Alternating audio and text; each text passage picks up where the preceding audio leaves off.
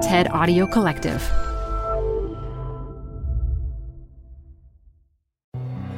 Hi, I'm Ben. I suffer from a condition called writer's block.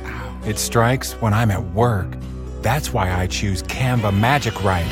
It works fast, generating texts in seconds, thanks to AI. Common side effects include increased productivity, compliments from coworkers, feelings of satisfaction. Now I can say bye bye to writer's block. Ask your boss if Canva Magic Write is right for you at canva.com, designed for work. This episode is brought to you by Progressive. Are you driving your car or doing laundry right now? Podcasts go best when they're bundled with another activity. Like Progressive home and auto policies, they're best when they're bundled too. Having these two policies together makes insurance easier and could help you save. Customers who save by switching their home and car insurance to Progressive save nearly $800 on average. Quote a home and car bundle today at progressive.com. Progressive Casualty Insurance Company and Affiliates. National average 12 month savings of $793 by new customers surveyed who saved with Progressive between June 2021 and May 2022. Potential savings will vary.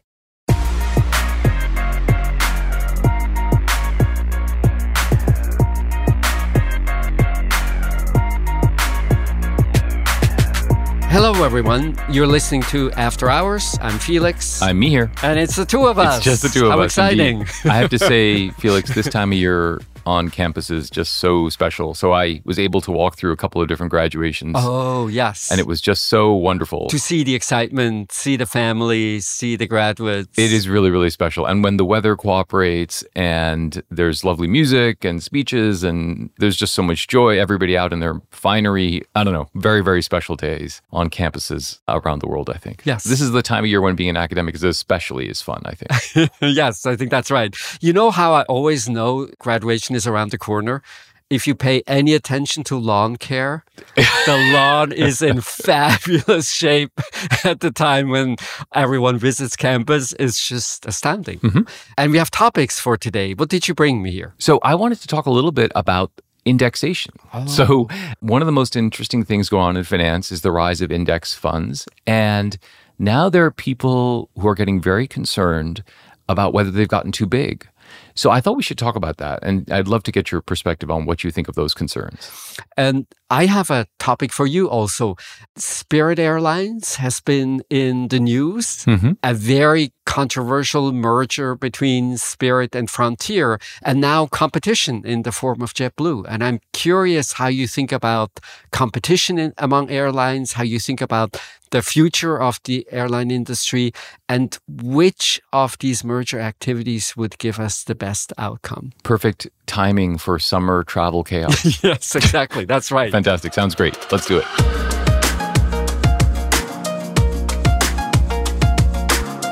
So, Mihir, index funds. Yeah. So, you know, in the last 10 or 15 years, I think the most important development in finance has not been Robinhood or retail trading. It hasn't been some crypto thing. It's actually been the rise of indexation. Oh, wow. You would say it's the most important? I think it is by far, in fact.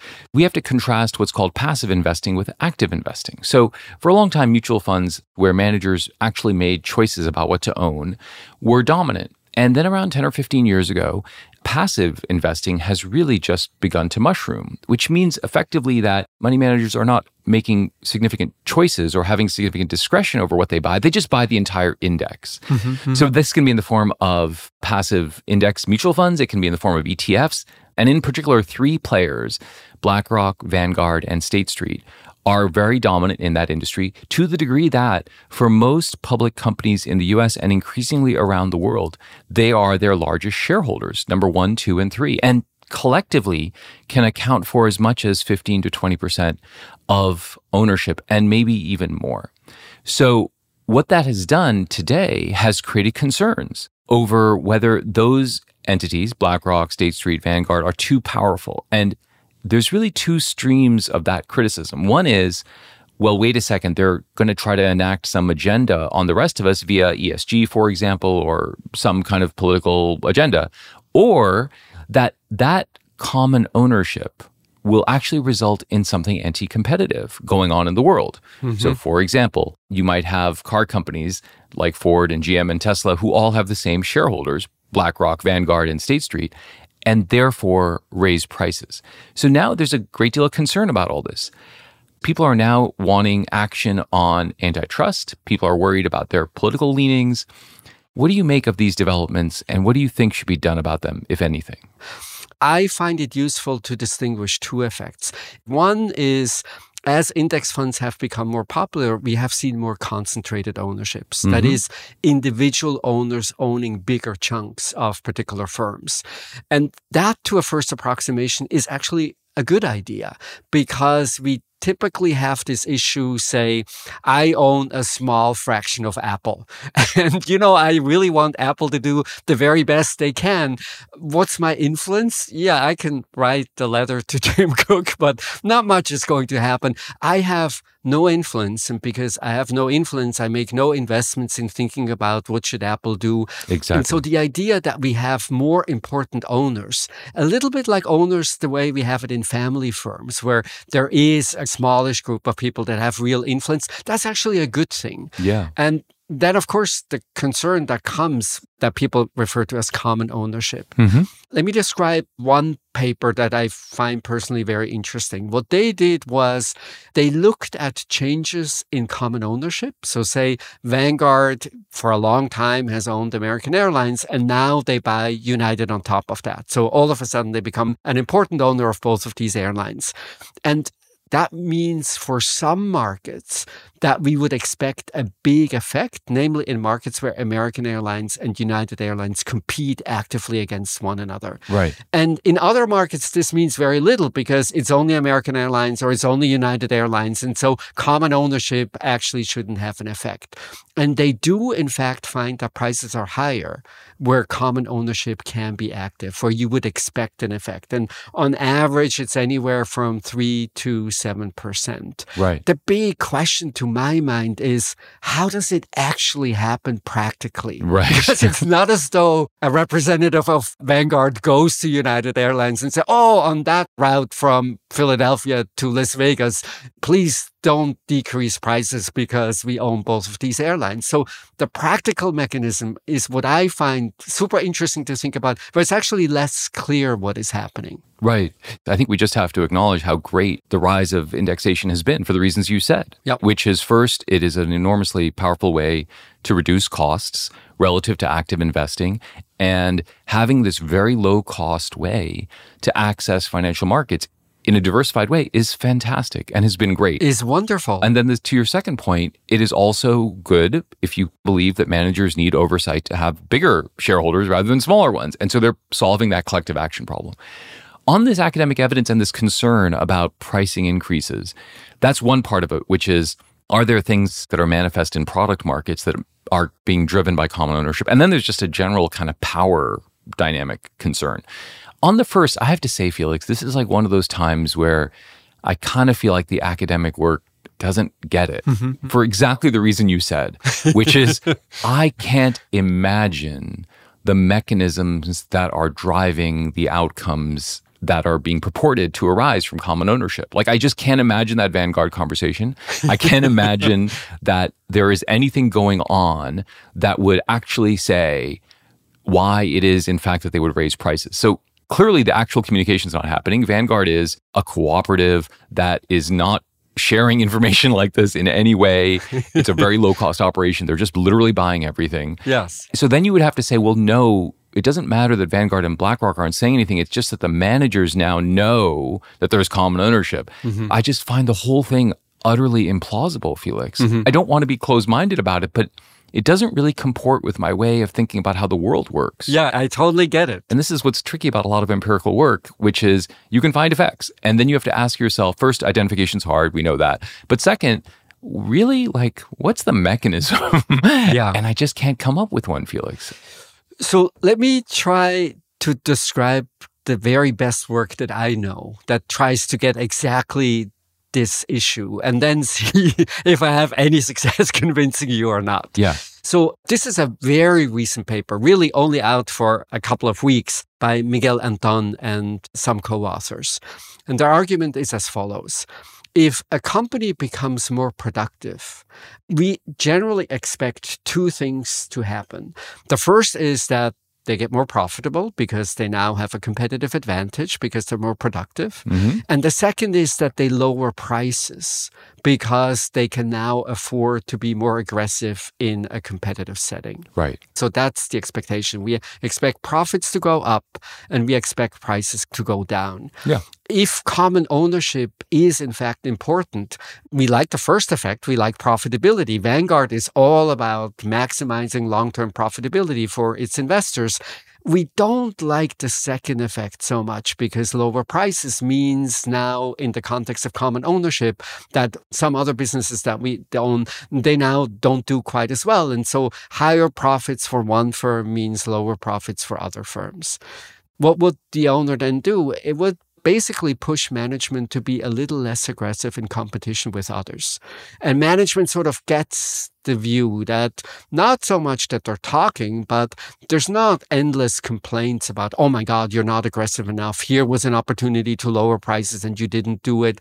It's essentially inviting the quiet life. Mm-hmm. And what's really interesting about the paper is that in that kind of a world, you see two things. You see higher prices, but the higher prices are actually not because you have productivity advantages. The higher prices is because you have higher cost. You're a little more relaxed about managing. Right. You don't push your people quite as hard. And as a result, you get a combination of higher costs and higher prices. And that's exactly what they find. Right. They find that as common ownership goes up, the link between a CEO's wealth and changes in performance becomes weaker. Why? Because I'm not pushing you aside. I'm not talking to you about prices from Las Vegas to Dallas. The reduced sensitivity of the CEO's wealth to changes in performance, I think is largely consistent with a much more credible story. I think you're absolutely right. I think that's the best version of it. Let's just try to think it through. So I think that's exactly right, which is productivity gains may not be shared in the same way they would be otherwise. And this quiet life, I think, is a wonderful way to think about it, right? Which is there's just not as much pressure. I think the question that that begs is first, empirically, of course, over the last 10 or 15 years, the rise of passive indexation has happened in a secular way. So it's really hard to know what is going on because of that and what is going on because of lots of other things. But I guess the deeper question I would have is how is that different than what the mechanisms that are in place when it's a bunch of active managers or a bunch of other investors? Fidelity owned a lot of stuff before and was actively managing. Mm-hmm, mm-hmm. And in fact, there's this counter effect that you alluded to, which is the rise of large shareholders should put more pressure on managers. Yes, yeah. Again, yeah. I think it's possible that somehow they are internalizing their owners' interests by basically not working as hard. But again, I got to tell you, this runs counter to what I see in the world. Like, do I think managers are being super lax about pricing and productivity because they feel like no one's watching them? That doesn't strike me as right. And by the way, there's activists playing in the background, there's other shareholders playing in the background. So I think you're right. That's the best version of it. It's just still hard for me to believe in some way. Mm-hmm. Maybe I've been co opted. I just find it a little implausible. What do you make of the larger claim, which is just there is too much political power in the hands of Vanguard, BlackRock, and State Street so that they own so much of corporate assets that somehow it's anti democratic? This, of course, is related to what are the rights of the owners. And if we get more concentrated ownership, as you get, say, Vanguard being really important or BlackRock really being important, are they doing a good job representing everyone else's interests? Right. So I think it usually comes to the fore when we talk about how aggressive should companies be when it comes to fighting climate change. And so now you have a situation where Vanguard says, well, you know, I don't want to be overly aggressive. I don't want companies to destroy profitability today in order to perhaps make some contribution to climate change. And then you get the question, well, they have influence by voting in a particular way when it comes to Yeah. suggestions from shareholders. And they essentially decide how aggressive companies are going to be, Mhm. in particular, because if they would just vote for themselves and they would be individuals, it's easy to think about that scenario. But since they're voting for so many other people who might have quite diverse interests, it's harder to know whether that stance is right. My problem with that whole argument is what's the alternative? Exactly. The alternative is that we get completely dispersed ownership and then no one has influence and managers uh, get to do the kinds of things that make most sense to them. Yeah, but you put your finger, I think, on the deep question, which is what is the alternative?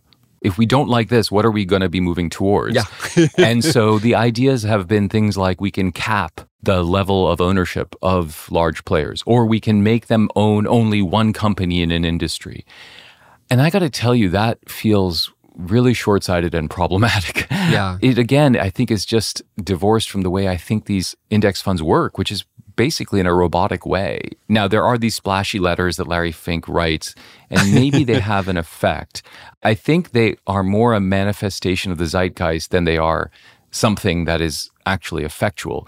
But it just feels like we could end up doing a lot of damage to what actually has been a great improvement in the financial markets, which is the reduction of fees and the availability of diversification at relatively low cost. Yeah. And despite all the buzz about behavioral finance, you know, the triumph of efficient markets, which is markets are roughly efficient and paying somebody to manage your wealth is kind of complicated. Yeah. I think is at a first approximation really good. And we're going to somehow mar that development with these concerns that are totally feasible and possible, but somehow they just run counter to my sense of the way the world really works.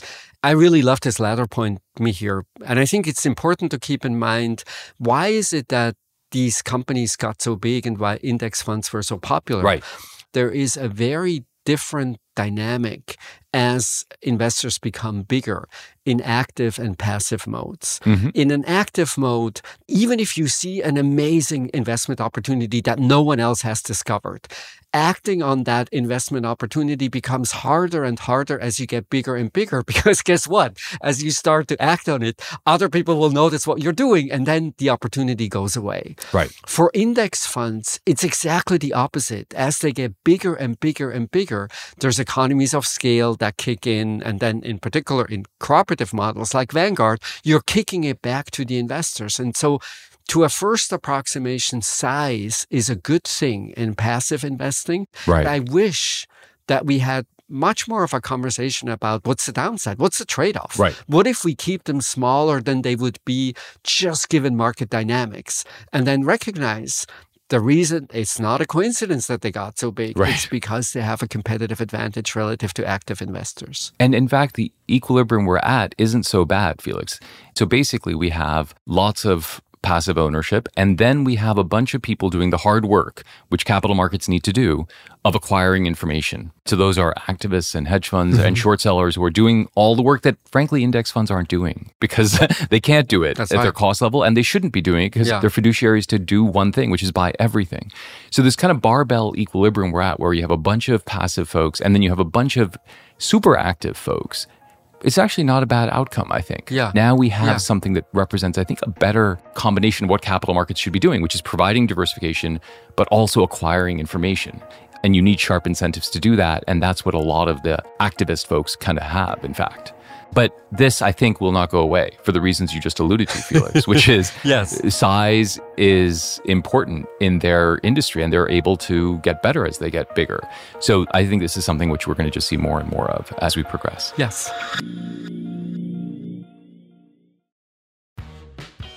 You're growing a business and you can't afford to slow down.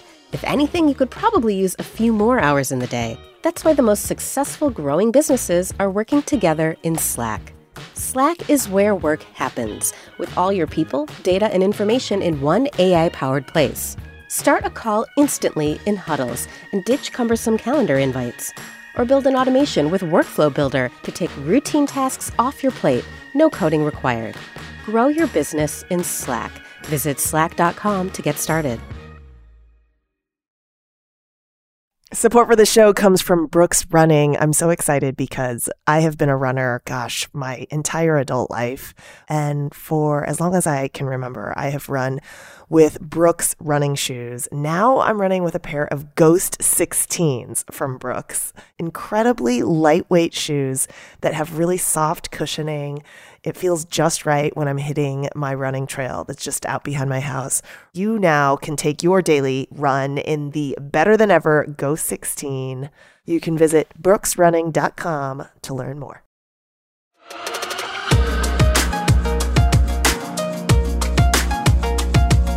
Felix, just in time for summer travel craziness in airports around the world. I know. You want to talk about JetBlue and Spirit and Frontier Airlines. Tell me what caught your attention? Back in February, Frontier, which is a low cost airline, decided to buy Spirits. And the two companies agreed roughly it's valued at $20 a share. And it will create the fifth largest airline in the United States with roughly about 8% market share. And Felix, this is also in this category of ultra low cost carriers, or like that's at least part of what they've been called, right? That's right. Yeah. So it's incredibly low prices at first. And then, of course, there is no free lunch. Then you have fees for everything. You Right. have fees for choosing your seat. You have fees for luggage.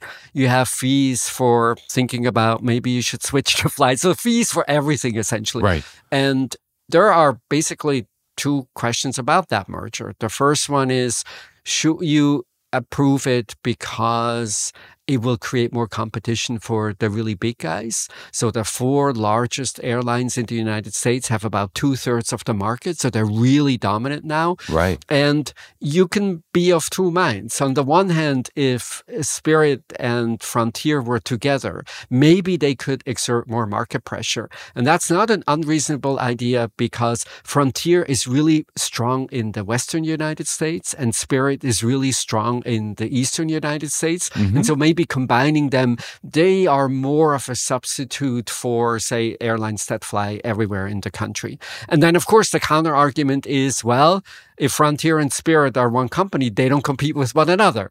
And so mm-hmm. you might fear that that's actually not such a great thing. So this sounded complicated to begin with. And then everything got so much more involved because JetBlue, true to its name, out of the blue, pretty much, also decided to offer to buy Spirit Right. at a much higher valuation, offering $30 a share. So that's like a $10 difference with an opportunity. If Spirit's board were willing to talk, they would even go as high as $33 a share. And JetBlue's motivation is a little different. So JetBlue also has slightly lower prices than the big airlines, Right. but it's this interesting mix of prices are a little lower, but then some things are amazing about JetBlue. So we're giving you television, we're giving you free Wi-Fi, and so on and so on. So why is JetBlue interested? Mostly because they would like to grow very aggressively and they can't because it's really difficult to buy planes. So their motivation is not so much to become a lowest cost airlines. It's incredible to think their motivation is to actually buy their order book for new airplanes. I mean, that's kind of a big part of it. That's exactly right. It's a really interesting motivation. Part of it is the planes themselves. And then also we have a shortage of pilots. Right. So Spirit has 170 planes right now. And of course, they have the staff that comes with these planes and in a labor market that is really tight. And that is the second motivation. And there's back and forth between the two companies. Mm-hmm. Spirit declined to decline the offer of JetBlue. And essentially, what we're telling them is there is no chance that the Department of Justice will allow this merger to go forward. Right. And so it's not in the best interest of the Spirit shareholders to even entertain the fantasy that we will ever be bought by JetBlue. And so they declined. JetBlue then switched tunes and started a hostile takeover with the $30 tender bid that is now out. Right. So I'm curious, among all this drama, what do you make of it? Do you think Spirit should accept the JetBlue offer? Well, so there is so much going on here. And that's why I love the story, because I think people sometimes don't appreciate how much drama there is in business and in finance. There's actually a whole soap Yes. opera element to this. And I'll raise two more aspects of it. So, one accusation by Spirit against JetBlue is JetBlue introduced this offer basically because they don't want someone else to become the fifth largest airline because JetBlue then would miss out on the opportunity that they need to desperately grow because scale is so important in this industry. So the spirit accusation is that JetBlue is just trying to muddy the waters and prevent a good merger from happening by creating a bid that's not even realistic. And then the other part of it that is soap opera is that JetBlue has accused Spirit and Frontier of kind of insiderism. Yeah. There is a controlling shareholder of Frontier who also has influence, it is claimed, at the board level of Spirit. And so JetBlue's kind of saying, I'm offering you way more than Frontier's offering you. And the only reason you won't talk to me is because you're trying to enrich the Frontier shareholders by giving them a really good deal to buy Spirit. Anyway, it's just crazy. So I think just to abstract up, my instincts are this is why competitive markets for companies and corporate control contests are important because I actually think in this setting, my instinct is that JetBlue should be allowed to negotiate with Spirit and actually is a reasonable takeover offer. And Spirit's recalcitrance and kind of reliance on, oh, there's antitrust concern problems here. We can't even talk to you feels a little shady to me. Mm-hmm. What I take away from this story is people look at mergers today in this very distrustful way, which is, oh my God, it's increasing concentration. That's bad for economic inequality. Therefore, merger's bad.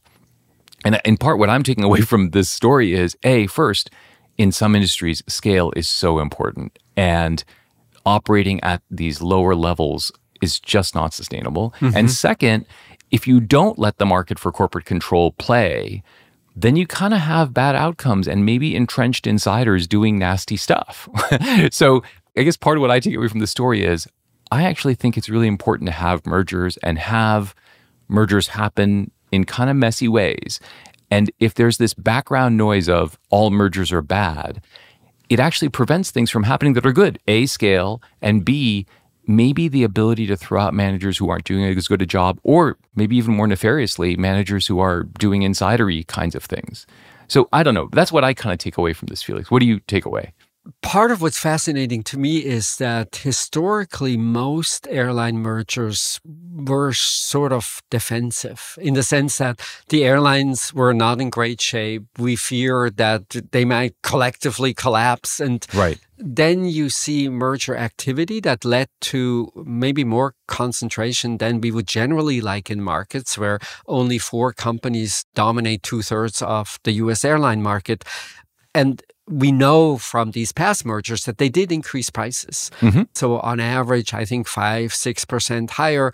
But that price increase is, of course, not nice to consumers. But if that's the price at which you can have a sustainable airline industry, then that's probably a price worth paying. Right. And so we have, historically speaking, a trend towards more concentration that goes hand in hand with higher prices. But the higher prices are not problematic in the sense that all of a sudden you see now airlines that are just incredibly profitable. They're not. Right, right. it's still a very difficult business. It's a very cyclical business. It's a really tough industry to be in. The whole, I think, in JetBlue story is the collaboration that they have with American Airlines in the Northeast. Right. This started sort of with a code-sharing agreement, and I have definitely noticed how prices and options and opportunities have changed as a result of that collaboration. So when Spirit argues now, yeah, you're telling a story about you want to really aggressively compete against American Airlines, and then in part of the country, you have this clearly anti competitive collaboration. I sort of buy that. And I think it's supported by the Department of Justice now looking into this collaboration and maybe deciding that it wasn't legal what they did. Yeah. And that is the crazy part about this, right? Which is JetBlue is under investigation for this Northeast Alliance, just as they're making claims about what Spirit and Frontier would be able to do. So it is a little bit hard to believe. But I guess underneath it all, I come back to this comment that you made, which is that the view of the world that is, I think, dominant is capital is making out like a bandit and consumers are suffering. And that's why we have to block mergers. Mm-hmm.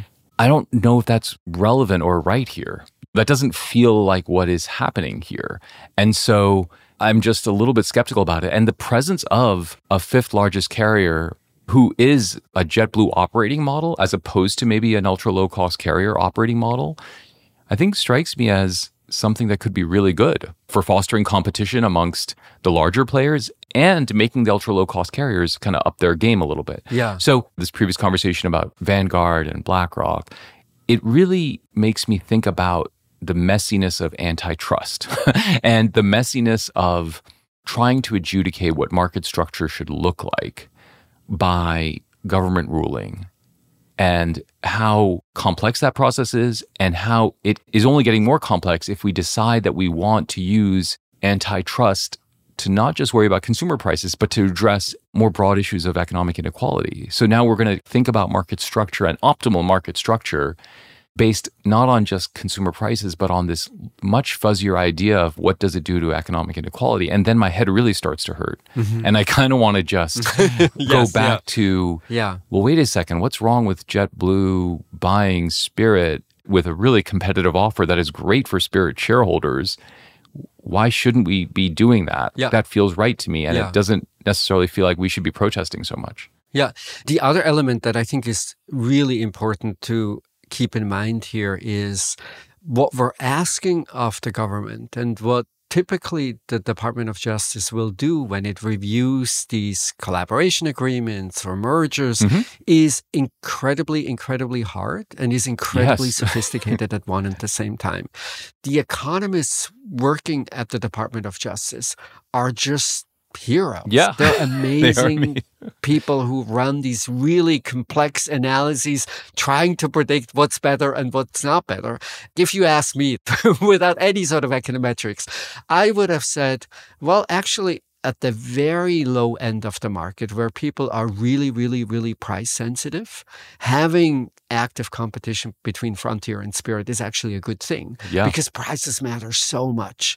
And then seeing a beefed up JetBlue being more of a viable substitute, maybe to the big airlines and doing things that actually might help JetBlue, that would have been my general take. Yeah. But that is five million miles away from the kinds of analyses that the economists at the Justice Department will run in order to determine the effects of these collaboration agreements.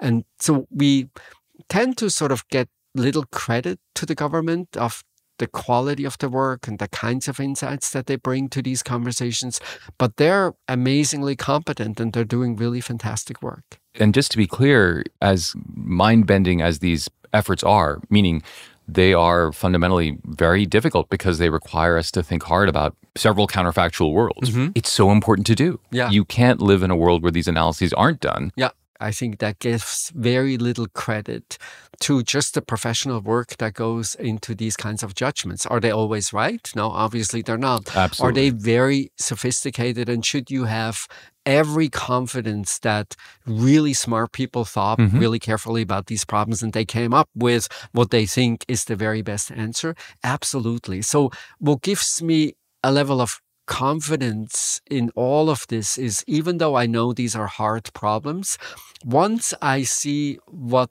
the DOJ has decided, where they came out, I actually have no problem thinking that that was the best guess about what the future will likely look like.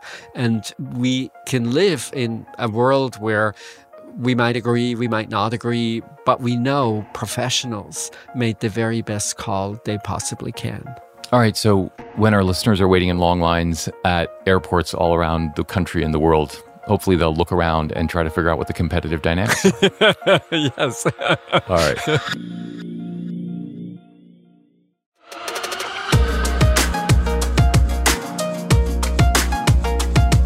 All right. Recommendations, Felix. What do you got?